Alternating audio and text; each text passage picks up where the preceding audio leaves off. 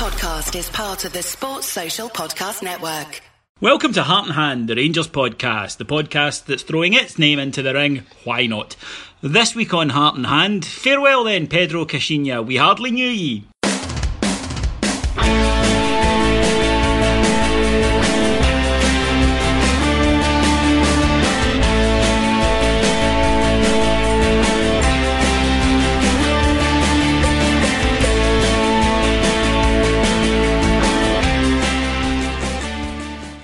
Welcome to Heart and Hand, the Rangers podcast. My name's David Edgar. I'm your host, and I'm joined this week by a just married uh, and still has all the, the confetti in his hair, Cameron Bell.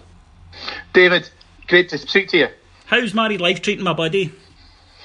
Eh, It's going all right. It's going all right. It's uh, well, I'm, I'm wearing her ring. Let's put it like that. Way! And uh, also making us a three man booth tonight, uh, making his, if you like, his first team league appearance after a solid debut on the Carabao Cup side. It's Alex Staff. Hey gentlemen, how we doing?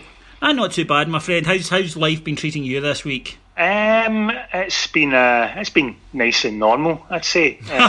Not not not from a Rangers perspective, but everything else has been going fine. Do you know the worst of it is it kind of has been almost normal from I've I've grown in the last five six years that this is normal for us.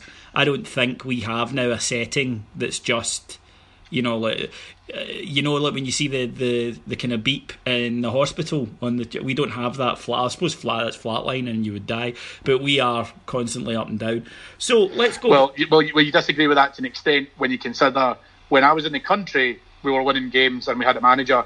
I leave the country, we get chucked out of a cup, we drop points at home, we don't have a manager any longer. I come back, they were there win at Murrayfield.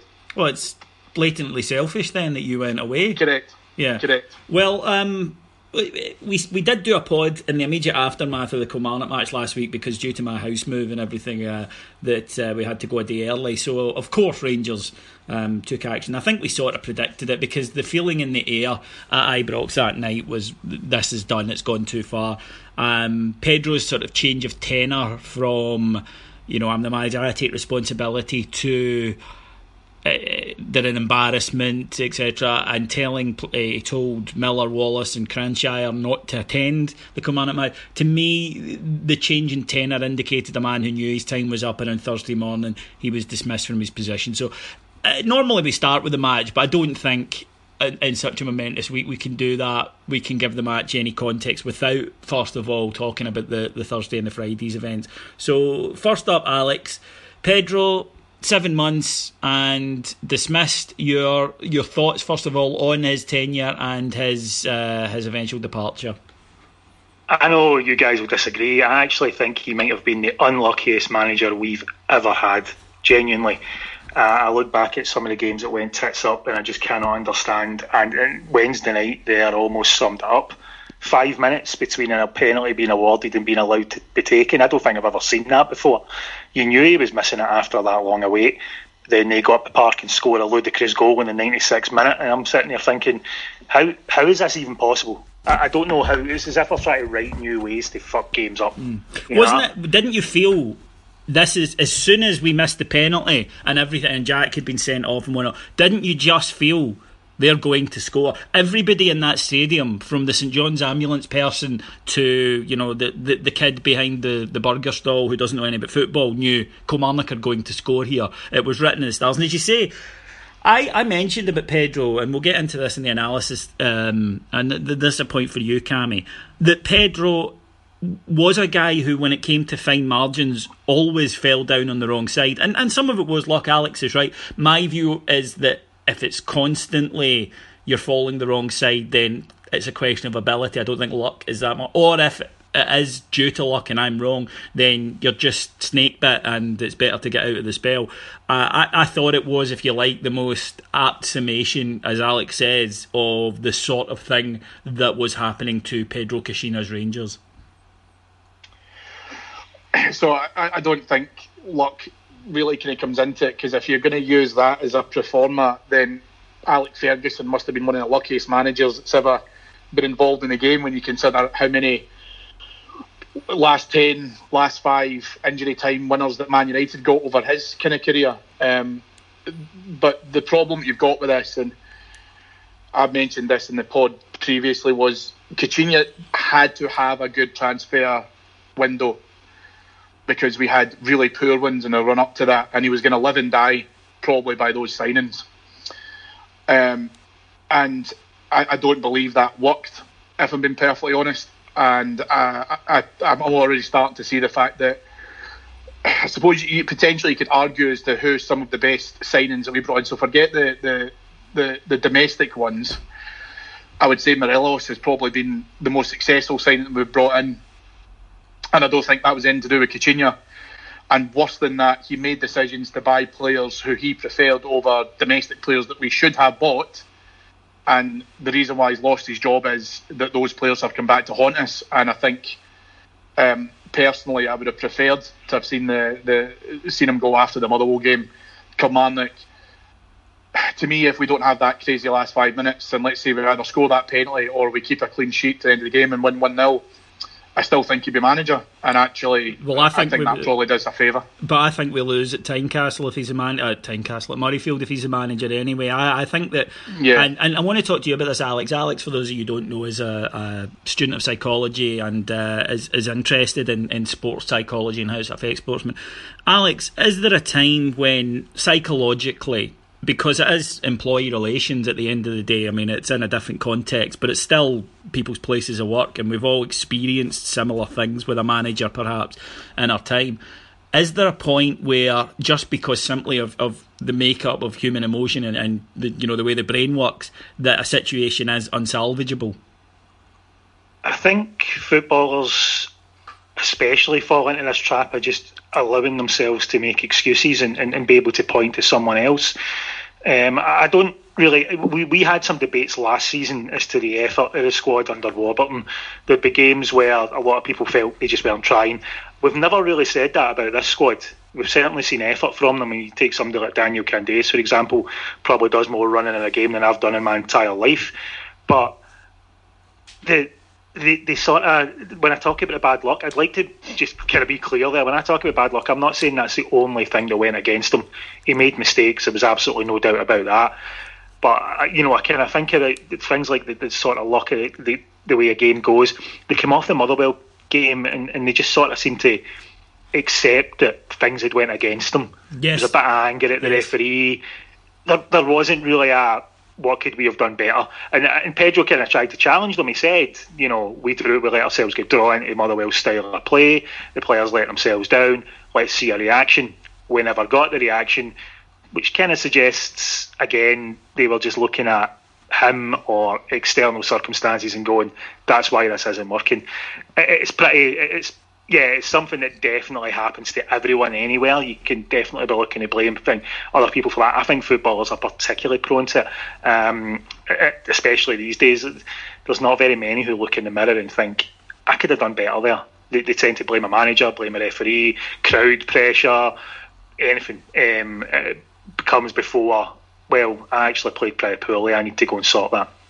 Now, we can kind of uh, we all have heard things, and I'm sure the, the listeners have all heard things about what was going on. But I think what was apparent at the end, especially, was that the old cliche of losing the dressing room uh, had happened. Now, one of the things about Pedro is when he arrived, he was aware that because he maybe didn't have the reputation that you know a manager that the players knew better, um, he had to get, if you like, the kind of senior pros on side and that was the whole Kenny Miller thing at the end of last season where he was uh, he was shoehorning Kenny Miller into the side. There was times, you know, Miller's form uh, wasn't great, and he was playing, or he was playing in midfield or whatever. And he was very aware of the importance of getting Miller. Uh, and also, if you look at in the summer, he then named his, if you like, his five on-field leaders, and to me, it was telling that of the five that he named, um, which of course were Lee Wallace, Kenny Miller, Niko Kranjčar, Graham Dorrans, and Bruno Alves, three of them by that stage had been ordered not to attend the match. So I think that there is a, a real argument that at some point the relationship between players and coach had broken down. And the interesting thing is, people are always keen in a situation like this to almost point to a kind of us versus them thing in terms of foreigners and uh, oh there was a clique of this or the foreign players think this. In this instance, a lot of the foreign players sided with the playing squad. And there is no massive divide among pro Pedro and anti Pedro factions in the squad. It, it simply hasn't happened.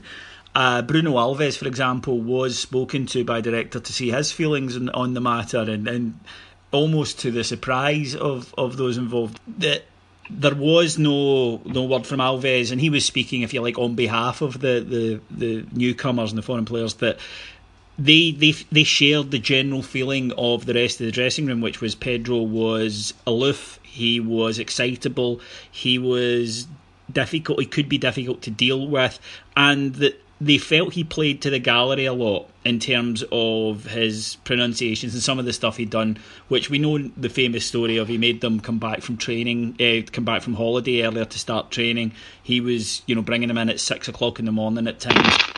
He was um, making first team players train with the the development squad. The feeling among the players was that sort of thing was playing to the gallery. Uh, that that created a fissure between management and players. And in the end, as I say, it is a cliche, but it was true that the players didn't rate him. They felt that he was hard to understand, that his coaching was not sound, that his ideas didn't work and weren't good. And for his part, and the coaching teams, that they felt the players were willfully not listening, were not taking on board new ideas, were resistant to change. But that was also true of some of the senior players and some of the players who arrived in the summer. So the feeling was almost that, that new players arriving in the dressing room were being, you know, if you like, turned against the, the manager um, almost immediately. Um, by the end, it was a situation that could not be turned around because nothing that uh, that anybody did. The, the, players didn't trust the manager, and the manager didn't trust the players, and it became a very fractious relationship. Cammy, uh, when that happens, you know, sure. Yes, it's it's bad we're saying that the management has been let go, but when that happens, I really don't see how, short of ditching most of the players again and, and starting again, it could have been turned round.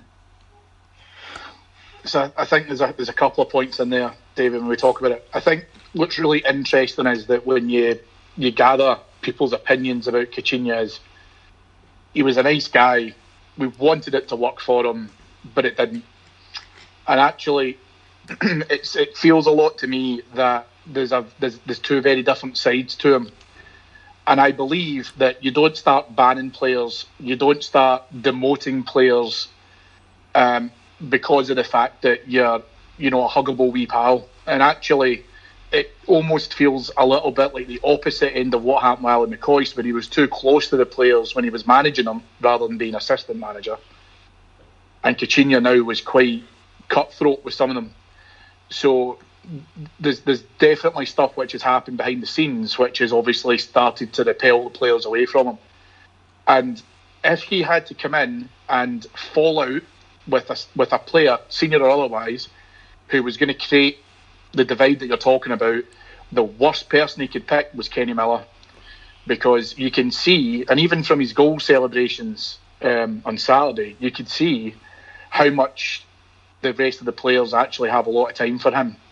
And he was, and I don't believe for a, a single second that if he'd had that type of fallout with Danny Wilson, with uh, Tavernier, any of them, that he would have had that same um, fallout what will, what I will say, Cammy, is it wasn't that he deliberately picked Kenny Miller and said, I'm going to fall out you. That wasn't the case. It was the opposite. He picked him and well, said, well, "You're I, going to be my senior pro, and I'm going to try and parlay your dress." I understand that the, the players don't really know who I am, that they're a bit surprised at the appointment, and what I want to do is, is get the key influencers in the dressing room on side. Yeah, so, it's, it's like, it, you, no, I don't think for a single minute, it's like that old adage, isn't it, about you want to come in and stamp your authority, so you pick on someone and, like, you know, you immediately fire them or something. It's not like that. No. There were players that it was felt that he did that with. There were players it was felt that he came in and made an example of.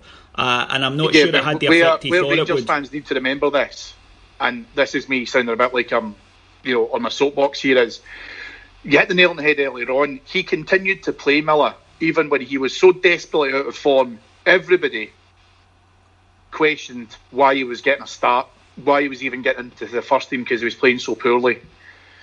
And what people need to remember with this is as well is Kenny Miller, shy of scoring a hat trick, probably couldn't have had a better return on Saturday. He scored two goals. He set up the third with an exquisite pass, mm-hmm. and he still spat his dummy out when he was getting taken off the park. And actually, I didn't think what that. He should, what what, I, what, I what he should what he should have been doing is he should he should have come off that, and he's totally proven his own point. He, he, he's he's shown that he's he's been able to make that contribution in that game, and he's won it for us. I think that's harsh, Cam. I, I didn't see that at all. I didn't think. That okay, well, he still had a face on him when he's to see the camera was on him when he was sitting on the bench. He wanted to stay However, and get his hat trick. I mean, that's that's you know he's not the so first. I, I, so I get that, but Caixinha stuck by him in the early stages when he wasn't playing anywhere like that, and he was still given that game time. And then when actual fact he then started to talk about dropping him, I would really look to question as well what Miller's attitude was at that time because I don't believe that that's all been one sided on Caixinha's no. on Caixinha's fault. I, I, definitely think Miller's contributed a great deal to that. Alex, the feeling that that was coming from the Pedro camp was in fact that he had treated Kenny Miller very well, and in fact had had singled him out as a senior pro and treated him with that level of, of respect, and that they were disappointed that Miller who, through time, it wasn't immediate, began to question Pedro's ability and skills. They felt that that was a bit ungrateful, considering just what Cammy had said, that he had stood by him through bad form and, in fact, praised him to the hilt. So I think that, in fact, that might have made the divide greater because. Uh, Miller, uh, Miller, for his thing, felt that here was a manager who, who wasn't up to the job, and on the other hand, uh, that Pedro felt you should be backing me given the given the, the backing and the faith I've shown in you. I think I think we sometimes forget just how much pressure a Rangers manager's under, and then it, it tends to see them go in the defensive quite a bit, you know. Yeah. Um, so I wouldn't be surprised if it was just an overreaction on both sides. Um, it seemed to come after the Celtic game um, some sort of team meeting. That was a rumour, wasn't it? That was a story that went that, around. That's what a... happened. There was a clear air meeting where both sides put forward their case, but what happened was, although the air was clear and everybody knew where they stood, it didn't kind of salve the wound. What happened is everybody came out just further convinced that you know the players thought they were right and the management were further convinced they were right. So uh, I mean, they said it to their faces, if you like. It was one of you know nobody was was in the dark, but the players blamed the management and the management blamed the players. And when they left that meeting, nothing had been resolved except that both knew what had happened. Yeah, it's kind of ironic. You, you get a lot of fans who who shout for Souness to come back um, obviously, never going to happen because the guy's been done with management for a long time now. But uh, if you think back to Souness's time, he was fractious, he was contentious, he fell out with his players. We pretty much just had the Portuguese version of him there, hmm. without the success, obviously, you know. Um, I don't know. I think Pedro was just one of those characters. He went on the defensive a bit because he was under a lot of pressure as well. Um, Kenny Miller's probably not been slow in telling him and he's not doing too well and he needs to buck up his ideas. Uh, I think it was probably an overreaction all round. Pedro would have seen the writing on the wall a while ago, I'd imagine. Um, as much as some of us, myself included, hoped that he would turn around and try to defend him, I wouldn't be surprised from his perspective if after the Celtic game he kind of knew his time was, was short. I think that uh, results, if they turned round, obviously would have changed it. But I, I do believe that the more that I'm hearing and the more that's coming out, that it was the, the breakdown in relationship, and that's why the board, who and Pedro to the last had supporters on the board. Um, that that we should be clear on this. This wasn't in any way a unanimous board that sat down and said we've got to get rid of him. There was discussions, and I think that it was that factor that the players almost collectively said this guy doesn't have it. And if you know, when spoke to Pedro, he would say they don't listen, they don't do what they're told. That it became a situation where it was one or the other. And in football, as we've said on this show many a time, you can't sack the dressing room, you can sack the management team, and, and that is, of course, what's what's happened in this no, instance. You, you can't, right? And that's that's a good point. And I think actually the Souness analogy is definitely a good one. But you've got to remember with Souness, when Souness was managing players, and even when he was playing five sides, Souness openly stated that he was still the best player at the club. That was his attitude, but he had the the medals to back up. What what's more of a concern going forward is in that relationship breakdown that you've just mentioned.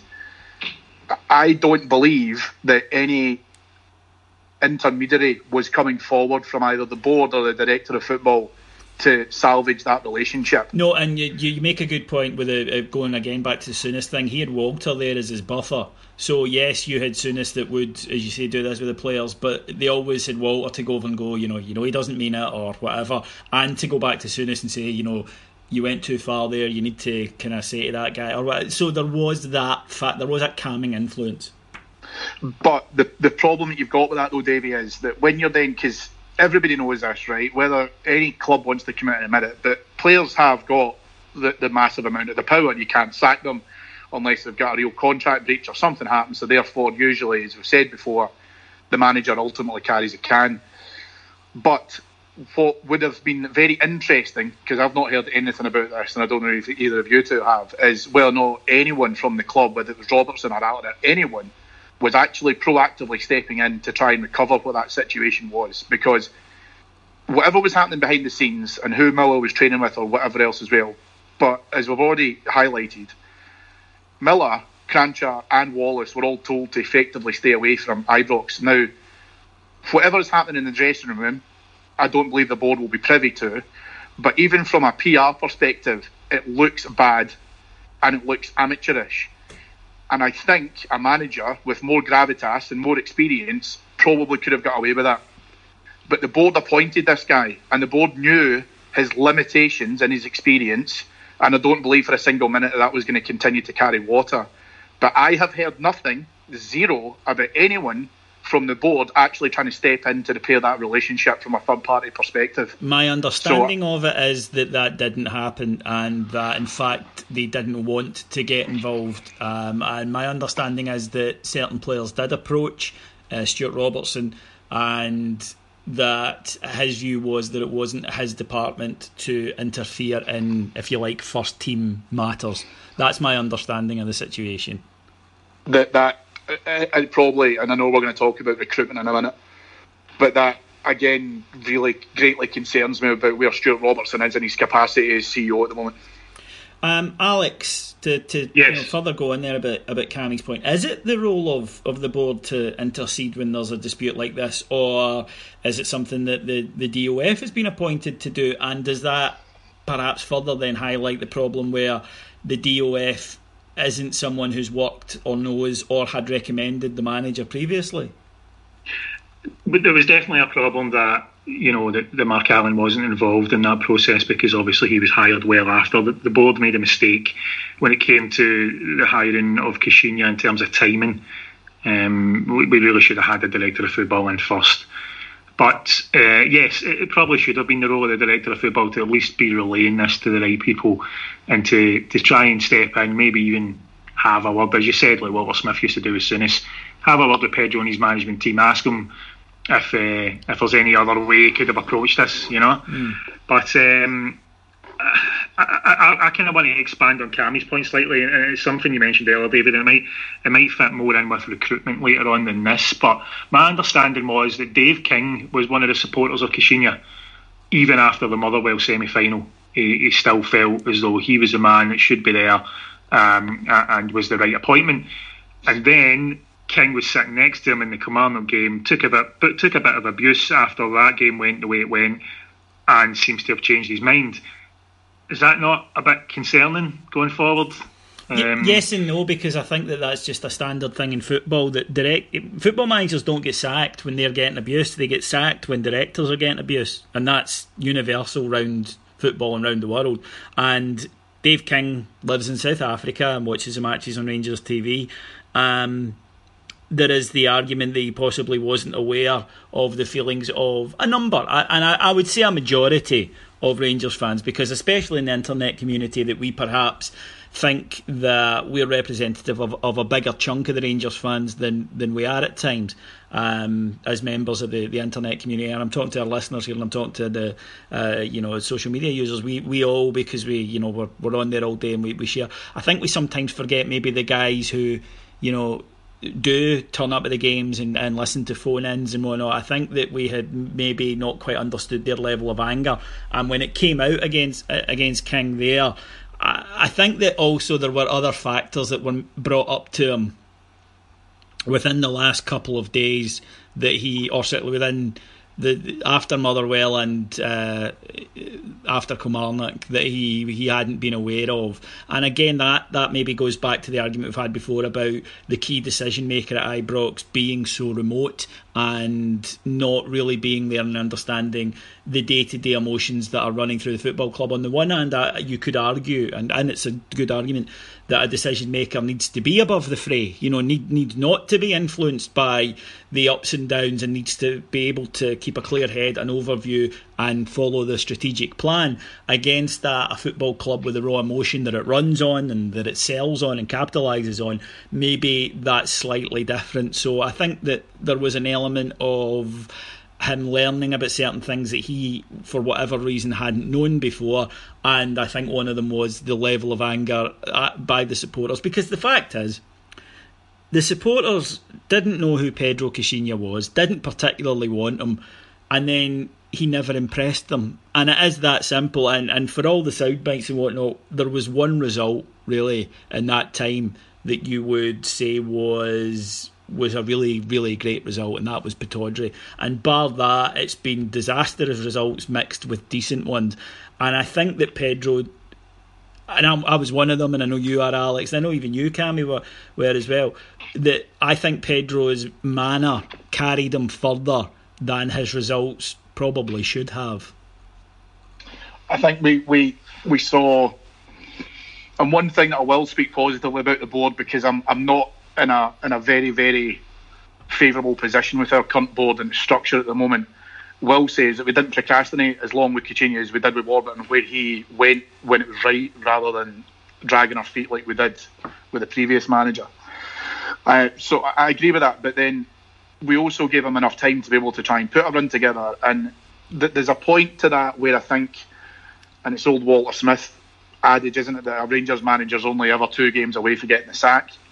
Well, we gave Caixinha time to be able to try and put that run together and put that momentum together. And actually, if you want to look at our friends across the city, that's that's why they are going on this run is because they have that momentum and the wave and wave and waves of confidence that brings purely just because you have it, not because you're playing well or that you're actually you're doing well because you have that belief in yourself. And we we never had that. We never had that under Caixinha, and I think that you're saying there about when he was when he was appointed, the supporters didn't know who he was. Neither did neither did most of the players. No, I mean absolutely. And the ones, absolutely. The ones that he recruited obviously knew him, but the majority of the players didn't. I don't believe for a single minute Graham Dorrans knew who he was. So it's it's there's a part to that where there was a lot going against him in the first instance. He just couldn't he, he, he couldn't motivate and he couldn't manage the players well enough to put it together to to continue being in the job on a longer term basis. And it, it, it, to a certain extent, it was an experiment which never worked. Alex is someone who was a, a, a quite a passionate defender of Pedro up to and, and, including the end. Um, what's your your take and what would you say to, to what Cammy had said there? Um, well, to your point, yes, it was a bit of a force of character that dragged them through a lot of things. Uh, best example, the Progrès away game. We've never had a manager who would have had the balls to go outside and try and speak to the fans after a result like that. Um, not one, no one. I mean, we can even remember back to the days when Alex McLeish would describe a win as one for the Alex McLeish fans and all that sort of stuff. Um, we've never had a manager who would have taken that opportunity to try and actually personally go out and apologise to fans. And I think things like that, you're right, they did carry him through some of his worst results, his, his sound bites, his force of character, the fact that we were determined that this guy worked.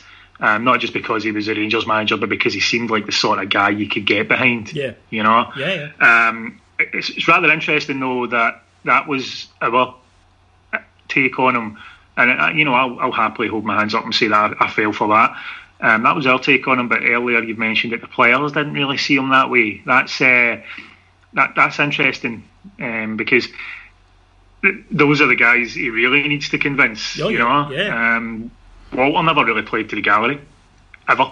No. Um, many a time he'd get criticism for team selections or approaches. Uh, you know, think of our European run, we, we moaned through most of that because of the, the negative approach in our games.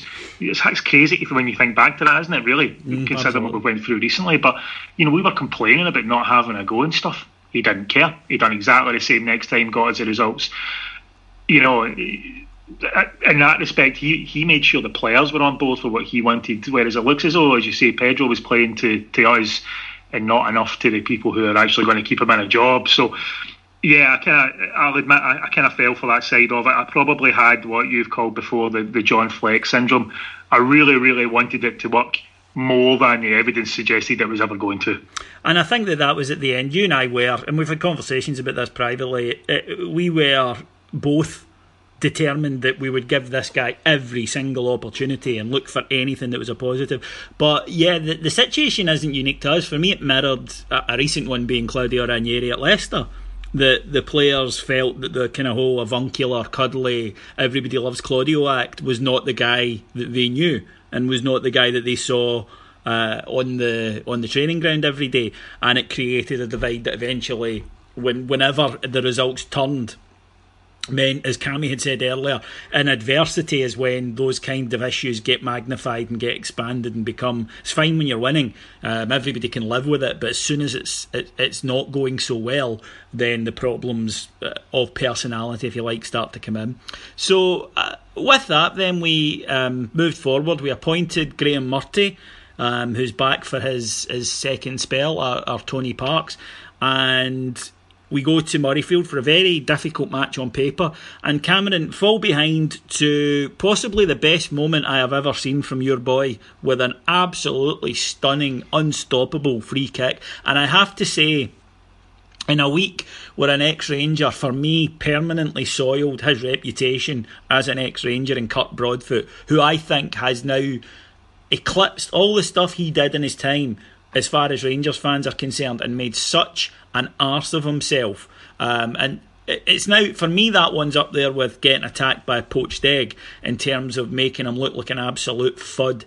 But to then see, I wouldn't have blamed Lafferty incidentally, A for celebrating a goal against us, or B for celebrating that one because it was a stormer, and I thought his reaction was incredibly classy. It was, but then, uh, you know, obviously being an expert on this, David. Yes. Um, I feel that actually Lafferty's best moments was, you know, when he won his two leagues single-handedly. However, I agree with everything you're saying. I knew that he wouldn't celebrate if he did score against this. Um, ironically, I think that that free kick was pretty much the only thing he did throughout the entire game. It was, but what? Um, but what a contribution! In all fairness, it was. I don't know. It was phenomenal. And actually, I don't. I don't know if there'd be a, another goal that he'll score of, of that calibre again. To be perfectly honest no, with you, it was a, it was one um, of those hits. As soon as he had it, you were that's in. You know, I mean, it yeah. still had still had 15 yards to travel, but you knew. And I think I think the it's harsh on McCrorie to say actually it's a bit of a stupid foul to give away that led to the free kick. I thought it was. I must admit. And and I think that that's inexperience. Um, I, th- I think that's something he'll learn from. If I'm being perfectly honest, although I will say I did think that he and Wilson were, were pretty solid on Saturday. I think they did quite well. I think they did the business pretty well. Um, a couple of chances for Hearts that you know on another day may have kind of gone in and, and Foderingham had to pull out a couple of decent saves. Um, well, well, no, to that say, to that point, sorry, Cammy, sorry to, to interrupt you, but to that point, I think that that reference is something Alex said earlier about unlucky. If Pedro's in charge, Alex, and the young boy gets put through, it's 2 0, isn't it? It feels like it. Um, you even look at Miller's equaliser, big deflection off the defender over the goalkeeper. It feels like recently those are the sort of things that haven't really been going for us. Um, now, I could could be falling into that trap of seeing what I want to see or, or, looking, like we said earlier, looking for the things that, that, make me think, well, it's not as bad as I think, it's not as bad as others think, or, or whatever. But um, but yeah, it just felt as though we had that little bit more luck um, on on Saturday, mixed with a good save, opinion, yeah, for example. Yeah, and uh, well, that was the thing. And Cammy, um, let's face it, lads. To, to both of you here, we'll start with Cammy and then go to Alex. As soon as they scored, and we'd been all right up to that point. I hadn't been good, but we'd been all right. Two sides that were totally shorn of confidence, and we should remember that Hearts had just come off a really insipid um, Edinburgh Derby defeat. and you had two teams that looked shorn of confidence. Then one moment of class. Let's face it, we all thought in our heart, you know how that this the script now for this is that we lose three 0 one of our players gets sent off in a comedy. Fi- you know, we it's going to be a laughing stock of a performance. And yet, from the 30th minute to the end, I think not only did Rangers play really, really well, we dominated the match. We locked the back door, and as you say, the much maligned Wilson, uh, I thought with Ross McCrorie was excellent. The fullbacks got forward, terrific ball from James Tavernier for the for the second goal, uh, and we made chances and, and looked good. You couldn't say that oh, it was a good performance in the circumstances. It was just a bloody good performance. Yep. Um, and interestingly, both of you have what I think uh, have had the same reaction that the vast majority of Ranger support has had when we've been able to turn a victory from being 1 0 down. In that, uh, if we're going to follow Alex's point earlier on about luck, uh, we should have been playing against 10 men. And it's interesting that neither of you kind of picked up on that because had we lost that, I think that would have been the first thing that we would have went back to saying is another terrible refereeing decision has cost us points. But because it hasn't cost us points, because that performance has merited the win, we're not talking about it as vividly as we may do if we had uh, drawn or lost. However, it's still perfectly valid that yet again another terrible refereeing decision has gone against us. Well, Cammy, yes, oh, and I will. I would like to point to my notes here in the uh, mm. in the the staunch Union Jack Paul Smith notebook of of uh, of Heart and Hand live show fame that I do have referee written down. But I just think that before we come to that, and we will and we'll bury him. Um, that was a good display, and I think that we need to acknowledge. I thought that one to eleven were really good, with the exception of Windass, and even he then turns in a, a, a great goal for the third. Yeah. But for me, the, I thought Wilson was great, and Jason Holt I thought was splendid. I mean, he was every blade of grass, but he played with an authority that I haven't seen from him very often, where he was like, I'm going to boss this midfield, and he did. Jason Holt actually reminds me quite a lot of Stuart McCall, if I'm being perfectly honest, when I, when I remember seeing just McCall. I mean, the, the energy and work rate that Holt has is fantastic. But the reason as to why I, I specifically mentioned the the goalkeeper handling outside the area, David, is because that was the point that I thought I think we were going to get screwed over again today because we've just seen it so much this season. Yeah. And the reason the reason as to why I bring it up is because I I know, and Alex will attest to this, that when refereeing decisions are going against you and they're blatant, some of them, you just feel incredibly, incredibly frustrated. Now let's not forget that that game came only a few days after the Kilmarnock game, which again had another terrible decision in it. However, where you're then talking about um, the players actually picking themselves up, that's one of the big things which I think actually would give the players a lot of credit for is that they're not allowing what we're now seeing is a series of horrendous officiating decisions going against this. They actually churned out that performance and earned that victory despite that that omission by Thomson. And I think for me, that's probably where I'm finally. I'm, i want to get to Alex levels of optimism, actually about character within that team, about belief within that team, of saying, do you know what? Fuck it. Even if we go a goal down, even if we've had a man sent off, we'll do it against the odds anyway. Yeah. And work and, and churn out that performance, you know. Yeah, Alex. Um, we you know we will come to referees in a minute, but I, I want to get your take on the performance because you know, we, we've slated Rangers a, a lot this season and deservedly so. And I, thought on Saturday that given the nervy opening, which was to be expected, there was no way they were just going to turn. Um, to be honest, they've turned it round as quickly, even during the match, you know, from Wednesday and from Sunday, I thought was was deserving of credit. But I mean, what what was your feeling on the, the performance and who were your standout players? Um, in terms of the performance, and it's we've probably played moments or halves of better football. I would say over the 90 minutes, that's the best we've played all season. And not just because it was a good performance, but when you consider everything that was going on, yeah, change of manager, yeah. the amount of players that were missing. You know, we you talked about the five captains earlier. We only had one of them on the field, one on the bench. That was all that was available. Um, and as much as I know a lot of Rangers fans won't like to say it, Kenny Miller was the reason we won the game, not just because of his goals and his assists, but that's two teams playing low in confidence. The hearts had a very young side out. It's worth keep, keeping that in mind. You know, a 16 year old in midfield, for example. Kenny Miller just kept he just he just kept us going. You know, he kept Morelos was excellent in the game, and, and he kept Morelos honest. Jason Holt was excellent in the game, but Kenny Miller just seemed to be, you know, he was just that guy who went, I don't care how much this team's struggling, I'm going to drag us through it. Got his goal, kicked on from there. He didn't start the game very well, Miller, no, actually. Um, no, if you look back, he had some horrendous passes. There was one in particular to Morelos in the first half that yeah. had me screaming at him on the TV, yeah, you know what I mean? Have, but should have been a goal. Um, he does that. But he just, uh, he kind of, he, he kind of exemplified what was needed. You know, you had Christophe Berra and the Hearts team being their most experienced player. They were missing the likes of Don Cowie and Arnaud Djoum. Berra got ripped to shreds by Morelos, whereas Kenny Miller stepped up as the game went on, and that was probably what made the biggest difference in the match. Well, that- see that. Can I just can I just can I just come in just for a second, David? Because actually, and it's a great point by Alex as well, because there's a part to me that actually thinks, see, Miller's Miller's first goal, okay, if that doesn't go in, I actually think we would see the Kenny Miller of August September. Uh, we wouldn't have seen that goal gave him so much confidence that actually when you go to his second goal, if he hadn't scored the first one, if he'd had the opportunity that he, he converted for the second goal, I genuinely think he would have missed that header. But because he's got the confidence from his first goal, he he, he just he just guides that ball in, and it was a great cross yeah. by Tavernier, but, but, he just guides but it was a perfect in. header right into the corner aye. with power. Aye. And those two goals then led to a ball which went 60, 70 yards with the outside of his right foot to Windass. Though the first goal actually created all of that for him. Yeah. He doesn't even attempt that pass that, if yeah, he hasn't got a couple of goals can, on him. Yeah, you can tell by how he was playing previously because he wasn't getting those chances finished. He he just he, he couldn't put two and two together. Whereas if you compare his last ten minutes on that park, as Alex just said, his first 10 minutes in the park and his last 10 minutes in the park, you're actually talking about two different players.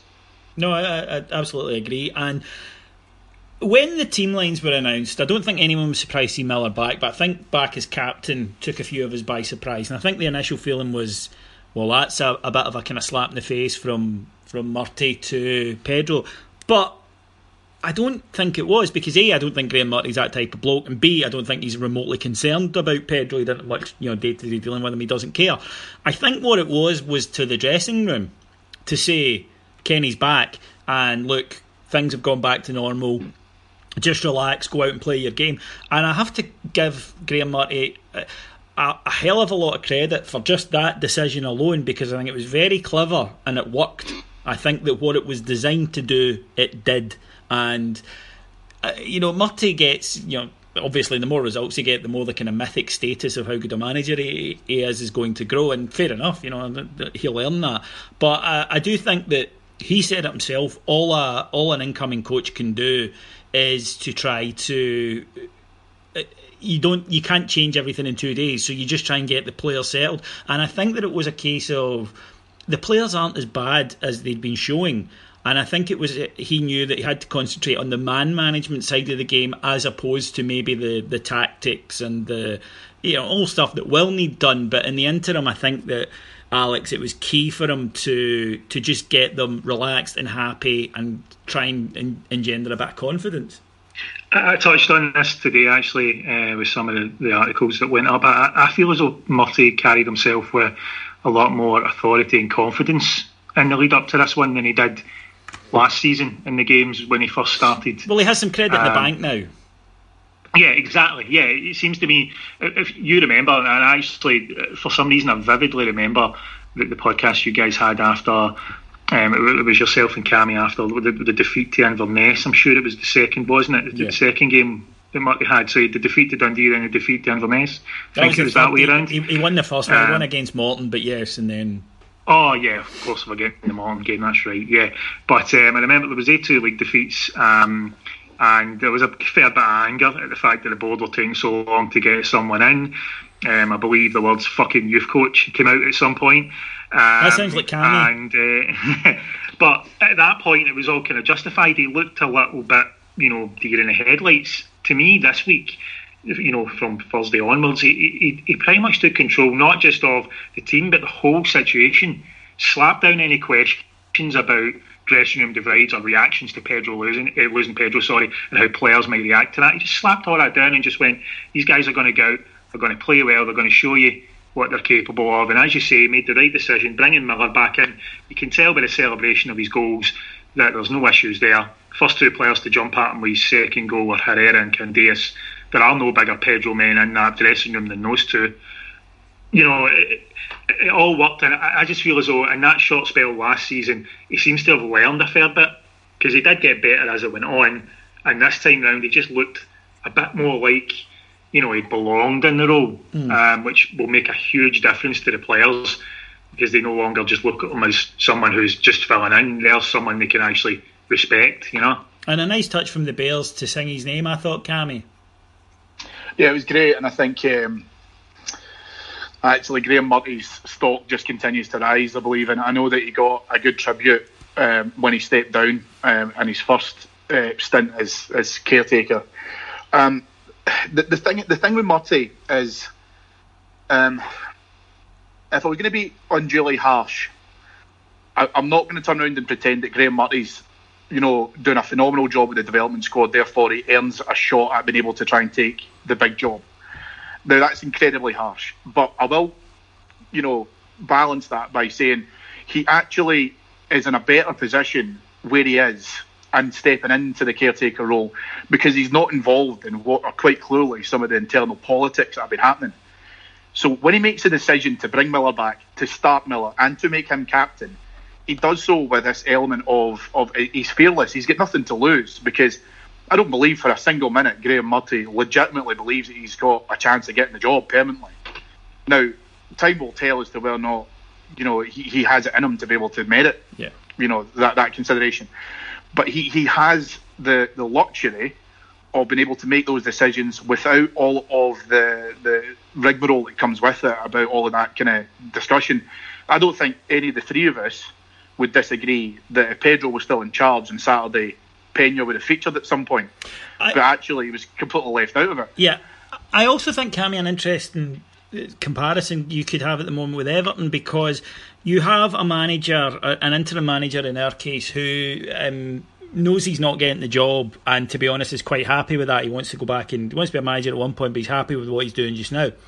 And he is managing, if you like, with a little bit of Alex touched on it, calmness and a sort of calm authority. Whereas if you look at David Unsworth at Everton, who's made it very clear from minute one, day one, I want this job and I see this as an audition. I think he's managing with that in mind, if you know what I mean. I think he's managing to to try and impress and is possibly trying too hard, and it's working against him.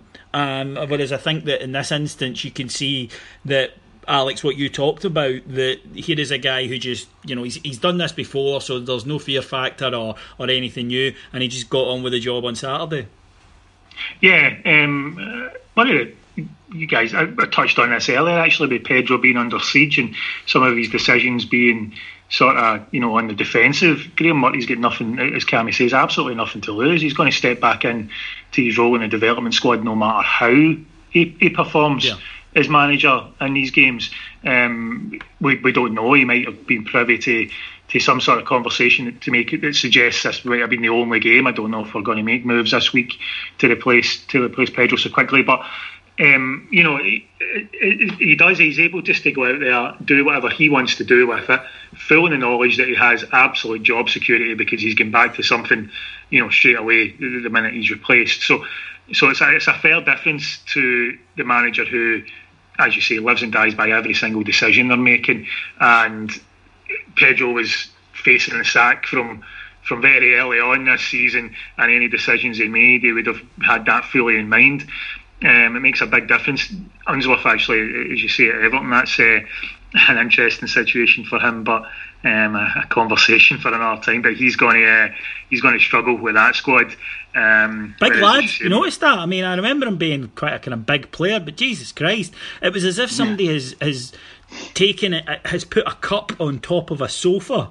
That's what he looks like. I mean, the guy is huge.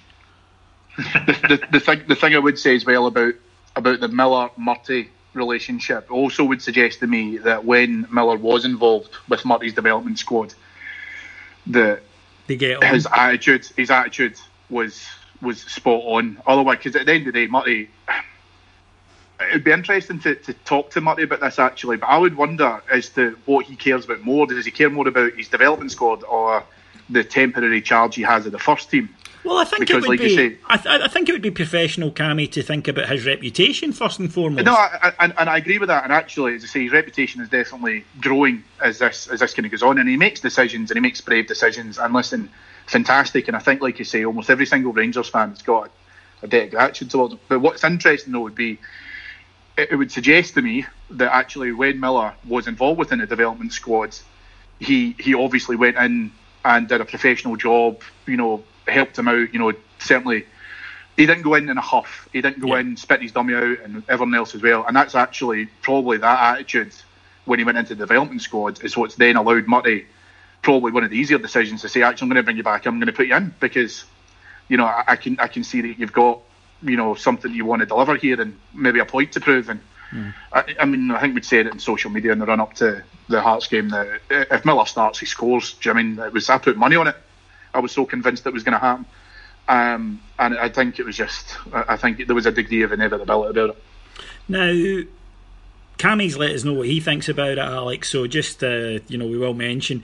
I think Craig Thomson is a terrible referee because I think he's a show off. I think he likes to be the centre of attention. I think he makes decisions based on the game that he is refereeing and its status, i.e., he'll send someone off in a certain match that he wouldn't in another because he knows it will garner attention. I think his his mentality as a referee is terrible. I think he's the the exact opposite of what a referee should be, which is somebody who tries to fade into the background and, and not be noticed. I think he's the opposite to that. Now, we did get away with a similar one that Wes did at Hamilton last season. We, we beat them 6 1. So there's the argument that these things balance out. But again, that's when you have to go back and specifically look for it. What is probably more realistic is that is the sixth match this season in Scotland that could have turned on an egregiously wrong decision. And as someone who doesn't want to go full you know, kind of Sevco obsessive on referees, they're not really giving me much choice because the decisions are so bad and they're happening so regularly that you are beginning to question why does this keep happening to us? This seems very odd. It, it does, yes. Um, two things for on that instant. Firstly, um, I felt a little bit sorry for Thomson because he was miles away from it. Because it was a long, you know, if, if you remember, Hearts have whipped in a set piece, which he's had to be at the edge of our 18 yard box to kind of look at the offside line for in any instance. Wes is instantly bulleted out the punt. Candeias is chasing it down. He's nowhere near. It's very difficult for him to see exactly what's happening. So you can see him instantly turning to his assistant when it when it happens, and it obviously just gets left. So it's, Thomson is a very poor referee, but I think for that one instant, not sure I'd blame him solely. I think his, his refereeing team certainly have plenty to take um, to take on board there as well. Well, it was the fourth official. They seem to, to like coming in. No, yeah, again. Uh, that's that's a consistency issue, isn't it? The fourth official yep. interjects after a yellow card has been given on Wednesday, and yet he doesn't feel the need to interject here at day. Anyway, sorry, go on. Uh, yeah, yeah, but um, but but secondly, on, on referees in general, I wonder if Cammy Cammy's actually got some refereeing qualifications, so he might not take this too well. But um, I tend to find referees are the sort of people who are quite contrary and um, fractious in general. Mm. You know, like that's how they are in real life. Yeah, the one, so the ones reason, I've, the ones I've known have generally been the type of person that you wouldn't necessarily want to get stuck in a lift with. I always think, you know, what, what type of person wants to be a referee? I mean, in Cammy's case, it's understandable. He's five foot four. He, you know, he's he's always in my shadow. He wants a bit of attention. He gets a chance to go out there. He's not tough enough to join, say, the cops or the army. So it's his chance to bully people. I get that. But um, to be a professional referee, I mean, what sort of a person wants to do that? And I suppose the the counter argument to that is, Alex, from a sensible point of view, then, well, yeah, us sitting here even joking about it, why would people join it? Well, maybe we need to go to professional refs because people fans put so much of their money into the into the game, and players earn so much that for a professional league, maybe we need to move to professional referees rather than having, as we say, some fucking dreary accountant uh, on a Saturday work through his childhood bullying issues. Yes, I agree. Um, it might. I know people will point to the Premiership and the amount of refereeing mistakes down there and still say, you know, it's not going to make a huge difference. But things could be far worse down there if, if they were using a similar system to us. Oh, yeah. The refereeing is better down there. I mean, it just is. You, you can't argue. You get the odd mistake, and some of them are really big. But I mean, we're we're getting one in our game every week, and I know speaking to fans of other clubs, we're not a rarity. No, well, not. Yeah, it's worth keeping that in mind as well. You know, before anybody thinks that we're we're jumping on some sort of conspiracy theory here. It's just uh, poor refereeing in general. Uh, we we happen to we're commenting what we see, and obviously when it's our situation as well, most of our games, especially away ones, are live, so these things get highlighted even further again. Um, I think, as I was saying, you've got that kind of contrary nature to some of the referees. It's not. It's rather telling that the absolute worst refereeing performances we've seen this season against us have came in games where we have absolutely from the stands abused the ref very early because he'd made a poor decision. I sometimes wonder if by doing that we get with the character of these guys just thinks screw them then. You know, John Beaton was taking an absolute mauling ten minutes into the Hibs game, and he just got worse and worse as the game went on. You know, mm. Craig Thomson. Um, in fact, was it Craig Thomson that managed the game against uh, Celtic? Was it him that refereed that one? Was wasn't it? Yeah, believe so. yeah, yeah. He took a bit of a mauling when Morelos went down, and we never got that decision. Never really turned his attitude towards us in any way. Um, exactly the same in the Motherwell game. We were giving Steven McLean an absolute ribbon very early, and he just got worse and worse. I'm not blaming us for that. That's the reaction of fans. I just wonder if maybe these guys have got that sort of contrary nature about them, where they're not going to be influenced by the boos in terms of, you know, evening the score up to the team to try and calm us down. They actually seem to enjoy the hatred, mm. you know. Cammy, um, Cammy, do you want to defend, jump in and defend your fellow bastards in the black? Firstly, um, David, please feel free to let me know when you're making your UFC debut. uh, anyway, um, there's a couple of points that I, I think I, I don't I, I don't like this idea of of you know contributing towards conspiracy theories because I think actually what you're talking about is incompetence to some degree. I'm not on board with what Alex is saying about where Thomson isn't up to play um, for the incident at Murrayfield because actually I think um, one of the worst crimes you can have as a referee is not being up with play and putting yourself into an advantageous position to look at any potential incident which may cause you to have to take action. But that being said, that's also the reason as to why the referee is not the only official in the park. So he has assistants there to help him make that decision. And Alex is bang on. Watch it again, and the first thing Thomson does is look at his, his assistant. Now, what what I don't I don't agree with this idea of if you start booing the referee, the referee will start to, to to go against you and all that kind of stuff because actually I don't I don't really think referees can try and get that involved in what the fan reaction is. Normally, if you're doing it, you're doing it because you want to make sure that you're not making glaring errors and that you're managing the game properly. And that's that's a big part of where a referee has to use his skill is being able to, to work with the players to make sure that. And David hit the point earlier on. It's almost so that you become um, pretty redundant to the game. You're not you're not really called on for much because you don't want to be the centre of attention as a referee. That's the worst thing that can happen to you. So actually elevating yourself into a position where you're going to start to give decisions in the other way because of the fact that the fans are pissing you off, I don't really subscribe to. But what I will say is we're not in a position at the moment where I feel that we can just allow this to go un- unchecked. I don't want to say it's a conspiracy theory, but how many times does it have to happen before we have to then start taking action or making statements or actually come out to say this needs reviewed. Because Neil Lennon has already come out and wanted protection for his Hibs players. Um, funnily enough, after playing Motherwell, where we've had a player already uh, had to be substituted because he got a, a, elbow to the face and got a broken nose, and no action was taken with that. The No, I- compliance officer is doing nothing. No, the compliance officer compl- thing isn't working because the No, it's the, not. the review is But basically but who then gets highlighted where, where sports are scene. Rangers? Where are Rangers coming out? Then we don't need to say it's a conspiracy theory, David. But what we do need to be able to come out and say is the, the current setup is not working. Agreed. It's, The current, it's not fit for the, purpose. the current standard is not acceptable. And it's interesting that we make the point about the comparison of it being in England, where the money is and where you have training facilities and referees are much better paid, etc. as well. But does that then mean that we should then not even, and I'm not saying overhaul the system entirely and inject it with loads of money because we don't have it, but does that then mean that we just accept a substandard form of referee just because we're not in England? yeah, I mean, I agree. I, I think that's, totally I think that's good enough. No, I totally agree, mate. Now, moving on, because I think we are in agreement on that. I don't see how anyone couldn't be, but maybe maybe you aren't, and we'll give you the contact details at the end where you can come on and tell us. But we need to, of course, move on. Rangers do require a new manager um, for the second time this year, and the leeway that the board have to to get this one has changed because I think that they had their um, exotic foreigner card or their ambitious appointment or their left field appointment card, and I think they played it. And personally, I don't believe that again the rank and file, the majority of the Rangers support will accept uh, someone that they have to Google. Uh, I don't think that that will that, that will appease the support this time.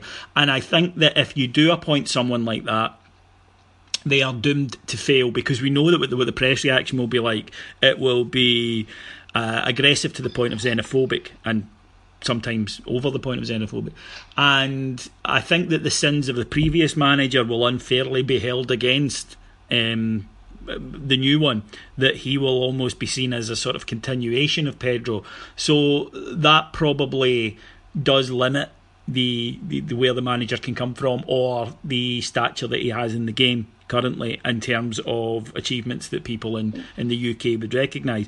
The favourite for the role uh, seems to be Derek McInnes, and reports suggest that Rangers are looking to to make contact with him as early as this week. There were reports emanating on Saturday night that, in fact, the deal had been done already. That's not true at the time of recording. It may have changed, but it wasn't true certainly Saturday night. But there is an interest there. It would be stupid to deny that.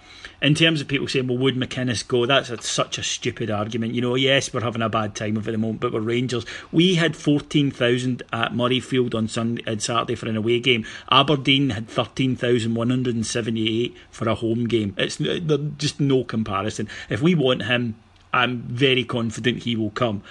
But the other names mentioned are maybe not the most imaginative bunch. The one who has been mentioned as, as perhaps being imaginative is uh, Michel Preud'homme, but I believe the club aren't interested in that because they feel that a manager who, you know, is risky, you know, foreign, etc., will anger the support more than more than will will make them happy. So I think it will be a very, if you like, solid, maybe not exciting. Um, there are applications coming in, and there are literally, and this is not an exaggeration, hundreds of applications have come in. Um, names mentioned as possibly having applied include Alan Pardew, uh, Steve McClaren. So there is a a lot for the board to consider with this move.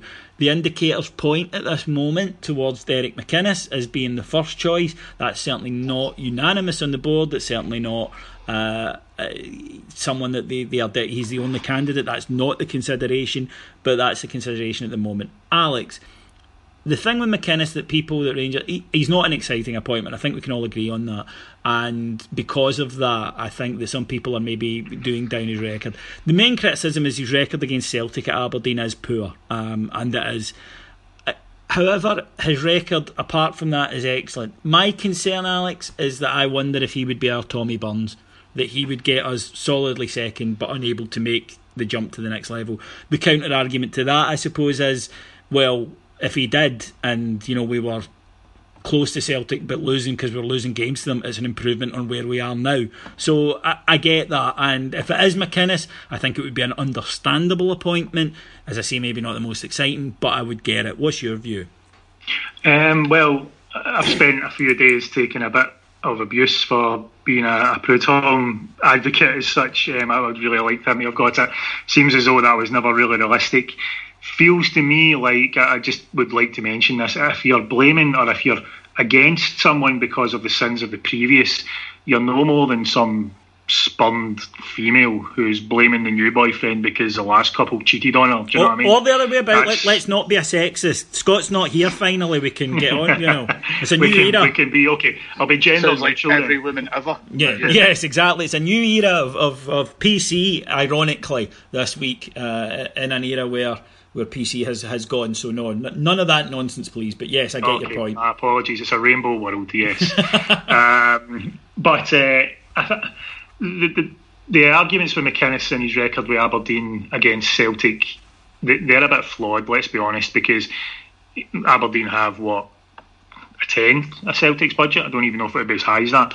Um, you, you know, he's not expected to give them a game. My, my concerns with him or sometimes in the bigger games he overthinks it a little bit. He makes some changes to his team. His best performance against Celtic in the last couple of seasons was in the cup final, um, where he just basically played his best team and had a go. And they were a little unlucky that day. Um, whereas in other games, where exa- for example um, on Wednesday night he, he changed his formation a bit. He went with two strikers, and I sometimes think he maybe overthinks it a little bit when he's in the bigger games. But uh, he would be a solid appointment. I made the Tommy Burns comparison this week as well. I think the biggest thing you've got to ask, and I'd be interested to know what both of you think on this, what would be deemed success for the next Rangers manager? Because really, that's going to have a big influence on what your opinion is on their appointment. As we sit here tonight, probably second, uh, solidly, much closer to them, and a cup victory of sorts. But we all know that within, you know, a year, 18 month, we'll all be going, why aren't we winning the league? It's just a fact. It's unrealistic, but it's still a fact. And whoever gets this job is going to have to understand that he's coming into a club with expectations that are not going to change. Yeah, okay. So um, obviously, I'll let, I'll let Cammy answer that question as well. But you know, just to slightly expand on that, is it realistic to expect us to stop Celtic winning ten in a row? Cammy? Yes, and I think it's it's an absolute prerequisite of anyone who comes into that job uh, understands that that's that's exactly what has to happen. Um, I think that your your difficulty with being able to look at where that manager's expectation is, it's really easy to turn around and go, um, "We're Rangers, therefore we have to win everything." Uh, that's what we are used to as a club. That's what we're used to as a fan base, etc. And when that doesn't happen, then you know, fucking hell mend you. Um, I think that we are veering towards a homegrown manager because we don't need to explain that as forcefully as we do to a foreign appointment. I think as well that you have to again the human aspect and the psychological aspect. The board know that if they appoint McInnes and it doesn't work out, they're not going to cop a lot of blame for that because it's a sensible, straightforward, obvious appointment. If they appoint Michel Preud'homme and it doesn't work, they are going to be slaughtered for that. And I think that that is a consideration, and we can say whether that's right or wrong.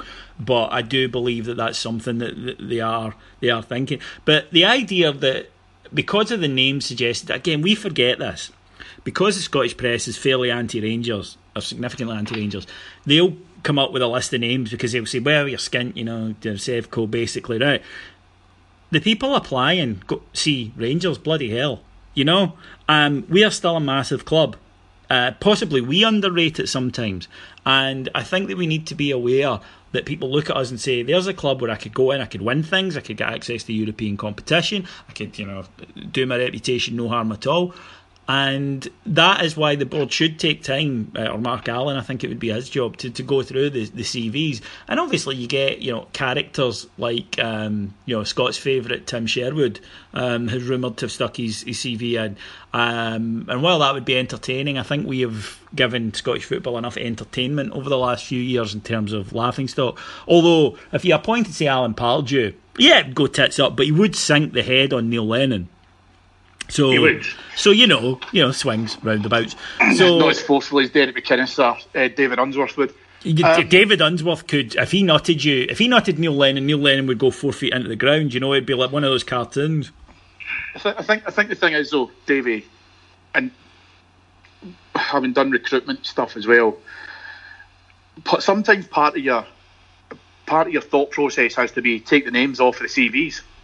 Yeah, yeah, yeah. So if if you if you consider some of the names that have been linked, all right, and obviously some of them are ridiculous. But if you look at who we talked about already, McInnes, Preud'homme, uh, Allardyce, Steve McClaren, Alan Pardew, David Moyes has also been mentioned. So what to do is take their names off of it. So in that list already, you've got a guy who is current champion of a mainland European club. You've got a former Man United manager. You've got two former ex-England managers, albeit Allardyce was there for about 25 minutes. And you've got the current Aberdeen manager. And on paper, that shouldn't be a contest because actually there are people who are more qualified than Derek McInnes. But the board won't take that risk, I don't believe they now. Can't, because, I don't think. I genuinely don't. It. Yeah, exactly. I genuinely don't think they can. And again, you've got the likes of us. I mean, Alex, you, you and I both know, Cammy, you're the same, even though you know you sometimes can can come across a bit cynical. But we'll back the new manager, right? We'll go whoever it is we need to put our shoulder to the wheel and get behind this guy, right? That's what we do. But there are people who will go, oh, for fuck's sake. And if enough of them do that, it's very difficult for the guy to succeed, regardless of his abilities. It just creates a situation and a set of circumstances that will make it more difficult than it could have been. And for a guy coming in, I, I don't know. I really don't know. I mean, in an ideal world, we go out and we get, I've mentioned before, statement manager. We go out and we get somebody that no one can argue with the track record. But I think just being realistic as to who it's going to be, uh, I'll be honest, at this point, all of my antenna switching towards McInnes. That's what I think will happen. Um, I don't know whether it's right or not, but that's what I think will happen. I think yeah, McInnes is almost a shoe in. I think I think we all know that. I wouldn't be surprised if by the time people get to listen to this, there's been some news broken on that at all. But um, I just I actually quite like Cammy's point there. If you take the names out of it, it's not just the names you need to take out. Take the nationality out of it as well. Um, and you know McInnes suddenly doesn't look as attractive. But the argument seems to be from many at the moment that the nationality counts just as much as anything else. In fact, more than. And I think that's where I, I slightly bridle. You know, that's where I get a bit wound up because I, I don't really agree with that at all. It's not a that's you know I'm not blaming. I'm not sorry accusing anyone of any sort of jingoistic attitudes or anything. I just think that you know, to say that because the last couple of foreign managers didn't work means that the next one won't is a, a completely, you know, fallacious argument when you consider the last two British managers didn't work. Yeah, you know? I mean, uh, absolutely. So, but this is so yeah, but, yeah, but yeah, but the, the, the caveat to that though, Alex, is that it's foreign managers at Rangers. It's it's about being able to then turn around and say a, a Scottish manager comes in to our club understanding that they have to they have to be able to weather a degree of a siege mentality from almost every single corner except your support who will back you to the hilt. But be very critical and demanding. It's a tough gig. Yeah. It's not listen, it's not easy because because fundamentally you're talking about coming into to an institution and McInnes doesn't have experience anywhere near that kind of level. And the, the problem you've then got is everything will be criticised to the nth degree in the media, and you will receive far more criticism, in my opinion, as a foreign manager of Rangers than you would do as a domestic one. And what's really, and, and I suppose this is the easiest way to be able to try and, and put that into its into its context is we, we still don't have a Scotland manager, but isn't it interesting that we've got an international break coming up in a couple of weeks, and all talk about a Scotland manager has been more or less shelved since we've got rid of ours. Yeah, and the far more uh, ink has been um, spread across the fact that we haven't appointed someone yet. And listen, and Alex touched on this earlier on about you know how long it was taking the board to appoint somebody. See if we go into the international, but the worst case scenario, we get into the international break and we still haven't made an appointment at that, that stage I can guarantee you the press will start coming out to say that we're in crisis because we can't get the men that we're after. And you know what our relationship is like with most of the, the news outlets at the moment, particularly the BBC. So if you go in and read um, Laughlin's articles at the moment, he, he's coming out and basically saying this is exactly what's happening at Rangers. It's all without foundation. And David's exactly hit the point where you're then turning and saying they're putting a lot of this together because they've got no inside information from the club. They've got nobody in there at the moment just now that can even give them this. And they're going to be too lazy to try and source another potential candidate. So McInnes will be their main point of focus.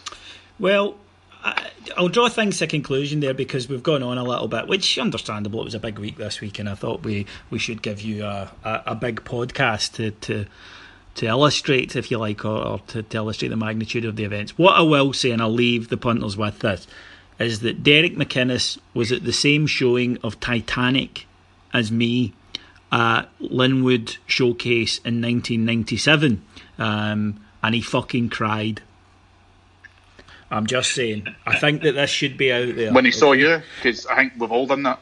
Uh, don't don't don't make me go there, right? Don't don't make me go there. I, Cammy got upset because I wouldn't go to his wedding this weekend because I was moving house, and he's just he's just trying to get a dig back. But he cried at Titanic, and I think that we should we should. Would Walter have cried at Titanic, Cammy? Walter never even tried at Das Boot. Yes, exactly. And and to be honest, you know, you know, some Tim drowned. Uh, it can happen, right? I mean, Walter would have been, eh, life. But uh, all joking aside, if, if something comes out in the next couple of days, then obviously we've got the pod on Thursday. We've got the video pods. If you go to YouTube and look for Heart and Hand, please subscribe. You'll, you'll find everything that happens as soon as it happens is, is up there.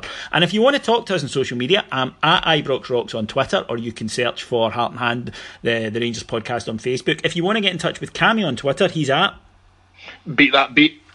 Alex, if you want to plug your blog, uh, it's very good, and especially at the, at the moment because there's a lot of content getting put out there. So, so give them the blog, the address, and of course where they can get you individually on Twitter for the blog, it's at Rangers News UK, uh, and for myself, it's at Strider80. Um, I'm putting up a little blog tomorrow regarding uh, the the manager and you know my sort of preference, flesh out about what we spoke about. But uh, always interested to hear the thoughts of anybody that's listening. What's the link for that for those who don't do Twitter? Um, just uh, rangersnews.uk. Okay, folks, thank you very much. I say long pod, and I really want to thank the two guests tonight. I thought they were absolutely brilliant. So thank you very much, Cammy. Welcomes. Thank you very much, Alex. Pleasure as always, David. Thank you. My name's David Edgar. I've been your host. I'd like to thank our executive producers in London, Mr. Mike Lee and Mr. Paul Miles, and I will talk to you again, barring anything major happening, on Thursday. Thanks very much for listening. Bye.